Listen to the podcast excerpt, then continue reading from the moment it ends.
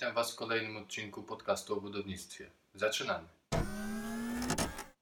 Dzisiaj kontynuujemy rozpoczętą w poprzednim odcinku serię dotyczącą budowy domu. Zastanowimy się, jaki dom najbardziej opłacałoby się wybudować, e, no i dlaczego dom, a nie mieszkanie. No to nie przedłużając, hmm, muszę przejść szybko do meritum, ponieważ nagrałem już ten podcast dla Was dzisiaj. Zajęło mi to nagranie 50 minut. W drodze na budowie nagrałem go. W wersji audio, tak jak poprzednio.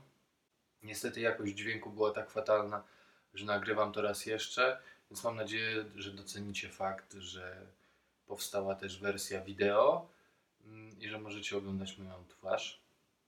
To ja. Cześć. Pomysł na ten odcinek y, wpadł mi y, wczoraj. Generalnie chciałem się już zacząć mówić o technologii budowy domu, którą wybrać, która będzie najtańsza. No ale wczoraj odbierałem mieszkanie, które kupił sprzedawca dewelopera, który to wybudował. Człowiek, który pracował w biurze sprzedaży yy, osiedla, kupił po prostu tam mieszkanie. Podczas odbiorów słyszałem od yy, sprzedawców, że tak, to są świetne mieszkania, nawet sam tutaj jedno kupiłem. Zwykle taką yy, historyjkę wrzucałem między bajki. Tu okazała się prawdziwa. E, ciekawe przeżycie, zupełnie inna atmosfera, wszyscy tam się znali. E, ja też nie pierwszy raz byłem tam na odbiorze, więc e, znali też mnie, wiedzieli jak pracuję i że nie jestem jakimś gościem z kijkiem w tyłku.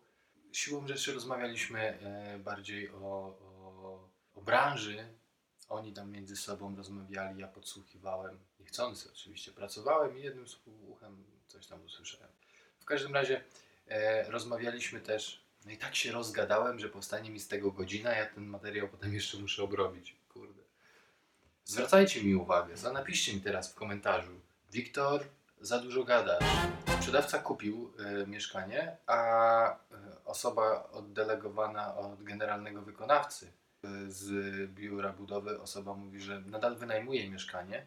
No i rozpoczęła się dyskusja, tak, że połowa e, zachodniej Europy w ogóle nie wynajmuje, nie kupuje mieszkań, tylko wynajmuje. E, co jest związane oczywiście z przemieszczaniem się po kraju, po świecie za pracą, a kredyt hipoteczny mieszkanie związuje nas z miejscem. U nas w Polsce jednak większość ludzi chce posiadać własne mieszkanie. Oczywiście jest też sporo ludzi, którzy wynajmują właśnie z tego powodu mm, zapewne co, co, co e, część Europy. Natomiast ja jestem e, zdania, że to powinno wyglądać trochę tak. Wynajmujemy mieszkania dopóki jesteśmy singlami, e, żyjemy sobie w jakimś tam związku partnerskim, czy tam nawet małżeńskim. Mm, I żyjemy sobie w mieście i, i to tak może pięknie wyglądać. A kiedy pojawiają się dzieci, trzeba kupić coś większego. To może być mieszkanie, to może być dom, segment, cokolwiek, po prostu większa przestrzeń, ponieważ potrzebna, większa przestrzeń tańsza jest na przedmieściach albo zupełnie poza miastem, no to automatycznie tam się kierujemy. No i taką właśnie sugestię miał e, sprzedawca, który jak się okazało ma duże doświadczenie e, w sprzedaży nieruchomości, mieszkań. No i sugerował mu, żeby sobie po prostu kupił mieszkanie pod Warszawą. Że obecnie ceny e, w Warszawie to jakiś kosmos, i pomimo, że miały się obniżyć, to się nie obniżają. Ten wątek bardzo szczegółowo opisałem w podcaście, który rano nagrałem w wersji audio. I tak biję się z myślami, czy tutaj się powtarzać, bo to jakby nie dotyczy e, wątku głównego. No ale tak e, w telegraficznym skrócie. Od kilkunastu, kilkudziesięciu miesięcy e, mieliśmy coś takiego jak bańka na rynku nieruchomościowym, która w końcu musiała pęknąć. I ona niejako mogłaby pęd z powodu pandemii, z powodu koronawirusa. Ale tak się nie stało. Oczywiście ten wzrost cen nieruchomości, ta bańka, wyhamował, ale nie załamały się te ceny. Nie spadły do powiedzmy poziomu sprzed roku. No i wiele osób czeka, że to się musi wydarzyć. Otóż nie musi się wydarzyć. Moim zdaniem się nie wydarzy, że będzie tylko gorzej, drożej, ponieważ te ceny mieszkań rosły e, odwrotnie proporcjonalnie do zysków dewelopera. Pomimo, że oni podnosili cenę za metr kwadratowy, to nie zyskiwali tyle, co, co, co, co, co by mogli. Tak? E, wiadomo, że jeżeli mm, w ogólnym rozrachunku zamiast y, 20 milionów do kasy wpłynęło 22 miliony, a oni zamiast 20% y, zyskali 18%, no to jakby dalej mają 2 miliony w ręku, tak? Ale, bo, bo taki, o takim spadku właśnie mówimy, kilkuprocentowym spadku y, na marży, na tym zysku dla, dla, dla dewelopera. No nieważne, dużo się zarabia na nieruchomościach, to, nie wiado, to wiadomo nie od dziś. Deweloperzy dobrze zarabiają, ale coraz gorzej, pomimo że ceny za metr kwadratowy wzrastają. I nie mogą ich nagle podnieść o 5 tysięcy, żeby być zadowolonym, bo nikt tego nie kupi. Tutaj znowu idę strasznie, strasznie idę w te, w te wątki. Yy, Chcę mówić jak najszybciej, mm, żeby się położyć spać, bo rano znowu na budowy. Wybaczcie mi dzisiaj ten pośpiech, ale, ale muszę, muszę się spiąć. Chcę nagrać dla Was cotygodniową treść, więc, więc spinamy się. Jaką mamy obecnie sytuację? Rynek nieruchomościowy reaguje około z półrocznym opóźnieniem na sytuację gospodarczą, polityczną, jaka się wydarzyła. E, Więc to, co mówię, oczywiście może się nie sprawdzić. Za 2-3 miesiące będziemy wiedzieć, co tak naprawdę się wydarzyło, ale z kolei na, e, na za 2-3 miesiące jest spodziewany mm, druga fala pandemii koronawirusa. E, Już teraz, kilka dni temu, mm, mieliśmy mm, pik, największy szczyt, jeżeli chodzi o liczbę zachorowań na świecie, głównie Ameryka Północna i Południowa. No i widać, że to nie wyhamowuje, że ta sytuacja się nie zmieni. No i jaki to ma wpływ? Po sobie i po branży widzę, że projekty wyhamowały. Wszystko, co było w urzędach, wyhamowało. Urzędy przestały pracować, wiele pracowników, którzy, którzy mogli, wzięli urlopy. Projekty nie były popychane do, do przodu co oznacza, że nie rozpoczęły się budowy. Inwestycje, które były zaplanowane, jeszcze były projekty w przygotowaniu, kalkulacje ludzie robili, czy kupować działkę, czy tam coś budować już teraz, to wszystko w większości przypadków zostało zatrzymane i nikt nie inwestuje teraz pieniędzy, chcą pokończyć to, co mają i zobaczyć, jaka będzie sytuacja, co będzie tak naprawdę trzeba budować też. Bo tu nie chodzi o to, że nie kończymy z budową, tylko pytanie, co będzie potrzebne. Dziś ludzie chcą dużych y, przestrzeni, ogrodu, tarasu, dodatkowych pokoi, mm, większych tych pokoi, bo znowu przyjdzie jakaś pandemia, pozamykają nas w domach i i znowu będziemy się kisić w ciasnych domkach, mieszkankach. No i nagle okazuje się, że y, kawalerki i dwupokojowe mieszkania, które sprzedawały się na pniu, mogą się nie sprzedawać. Pod tym względem ciężko jest teraz podjąć jakąś y, rozsądną decyzję inwestycyjną. W związku z czym przez najbliższy czas będzie się budowało mniej. To, co dzisiaj zostanie e, zaprojektowane, dostanie pozwolenie na budowę, to za rok, dwa, trzy będzie w sprzedaży. W związku z czym teraz się nie buduje, teraz się nie projektuje, teraz się nie inwestuje, więc w długim okresie czasu, przez te 2-3 lata, będziemy mieli deficyt mieszkań. Deficyt, który już był. Ludzie chcieli kupować więcej niż było na rynku, a budowało się mnóstwo. Oczywiście nie tak jak w 2006-2007 roku, jak w 2008 przed e, załamanie gospodarcze poprzednie.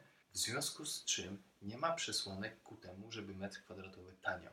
Wręcz przeciwnie, on musi drożeć. Tym bardziej, że będzie mniej mieszkań, więcej chętnych. Proste, prawda? Mm, dlatego świetną propozycją jest budowa domu. I teraz przekalkulujmy sobie. Jest teraz bardzo mm, często powtarzana y, w radiu przynajmniej y, reklama Murator Domy, gdzie reklamują się, słuchaj, mm, w cenie 60-metrowego mieszkania w mieście mogę sobie wybudować dom 120-metrowy. Przyjmijmy, że to ma sens. Patrząc na kalkulację budowy domu, to jest y, powiedzmy 300-500 tysięcy. No, oczywiście to trzeba wykończyć, kupić jakąś działkę.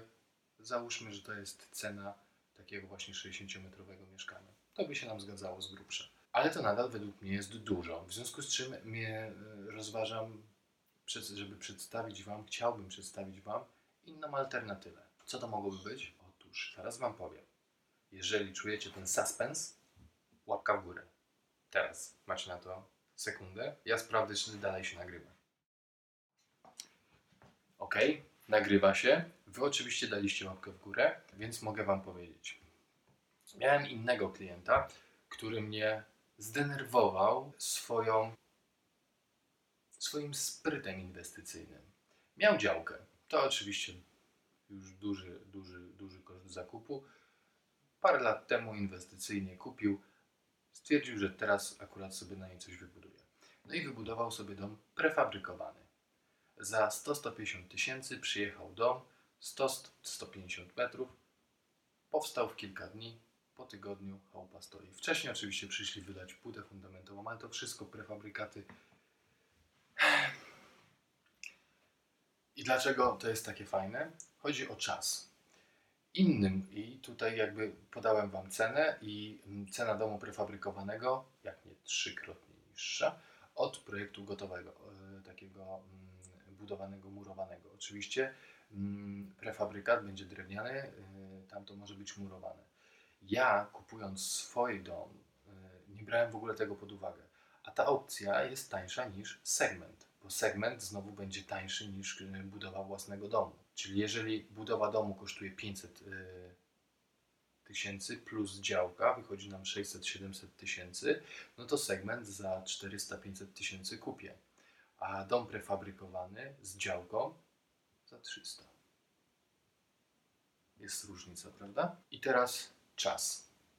Dom prefabrykowany. Zakładamy, że działkę jesteśmy w stanie kupić w przeciągu pół roku, roku kolejne pół roku postawią nam chałupę, my ją możemy wykończyć i okazuje się, że w rok, dwa jesteśmy w stanie tam zamieszkać.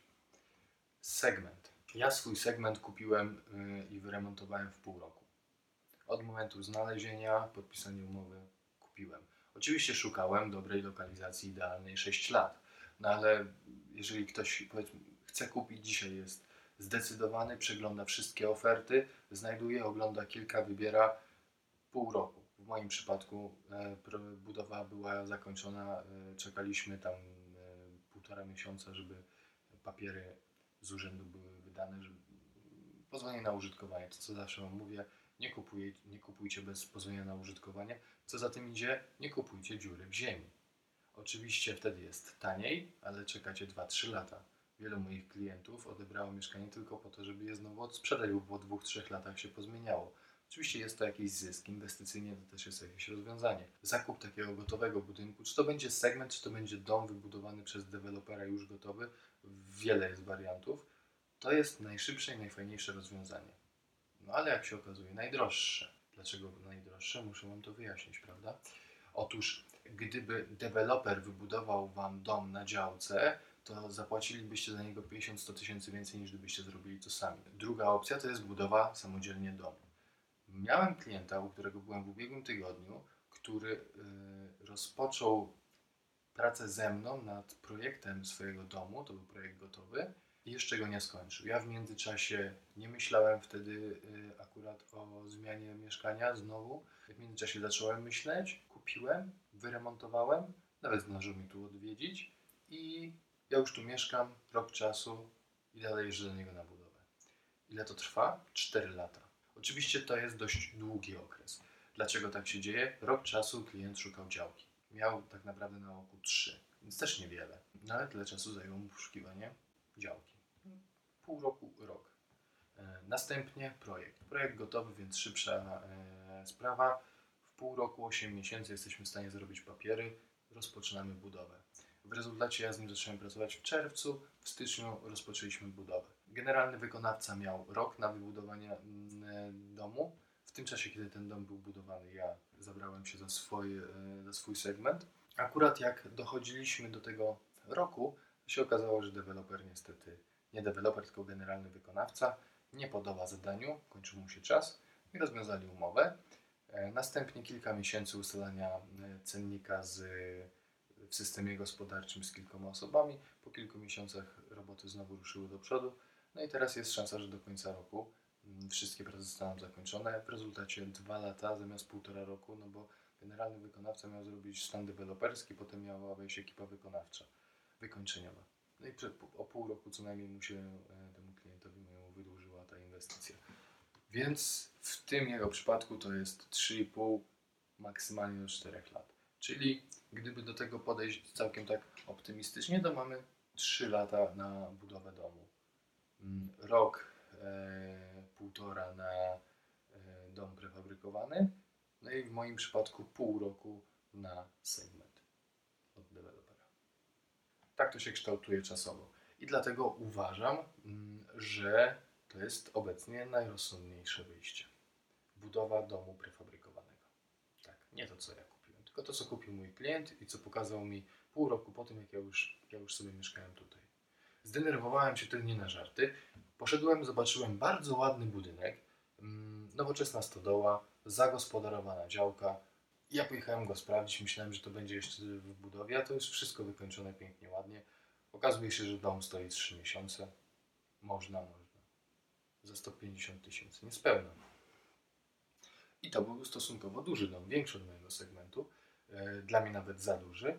E, W związku z czym zrobiłbym to jeszcze taniej. Miałbym pełnowartościową działkę. Dom nie stałby pomiędzy jednym a drugim domem, bo ja mam segment wewnętrzny, nie narożny.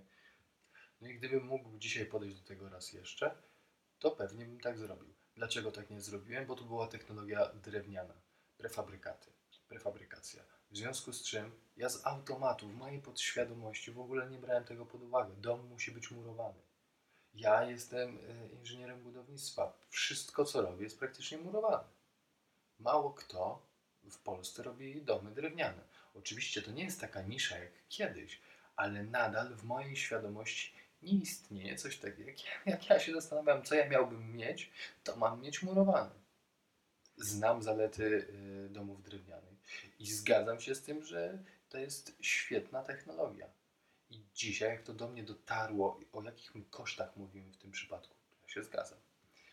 Teraz jeszcze słowem wyjaśnienia. E, Skoro ta prefabrykacja jest taka super, to po co e, właściciel takiego domu wzywa takiego mnie, żebym go sprawdził? Otóż mm, był tam mm, podejrzenie, że ogrzewanie nie działa poprawnie. Oczywiście ogrzewanie nie działało poprawnie, miałem tylko sprawdzić, na ile duży to jest problem i z czego może wynikać. Przy okazji okazało się, że termoizolacja miejscami jest słaba, ale uwierzcie mi, ostatnio byłem na mm, inwestycji dziesięciokrotnie droższej i problemy, które występowały w tamtym budynku, no za te pieniądze, no to nie jest tak, że to było straszne. Ja czasem jestem na inwestycji, na której mam listę usterek, która ma kilkadziesiąt punktów, a na innych na przykład miałem tylko kilka. Tylko, że te kilka są zabójcze dla inwestycji, a tych kilkadziesiąt to mogą być drobiazgi. To zależy czasem od wielkości domu. Dobrnęliśmy do końca, prawda?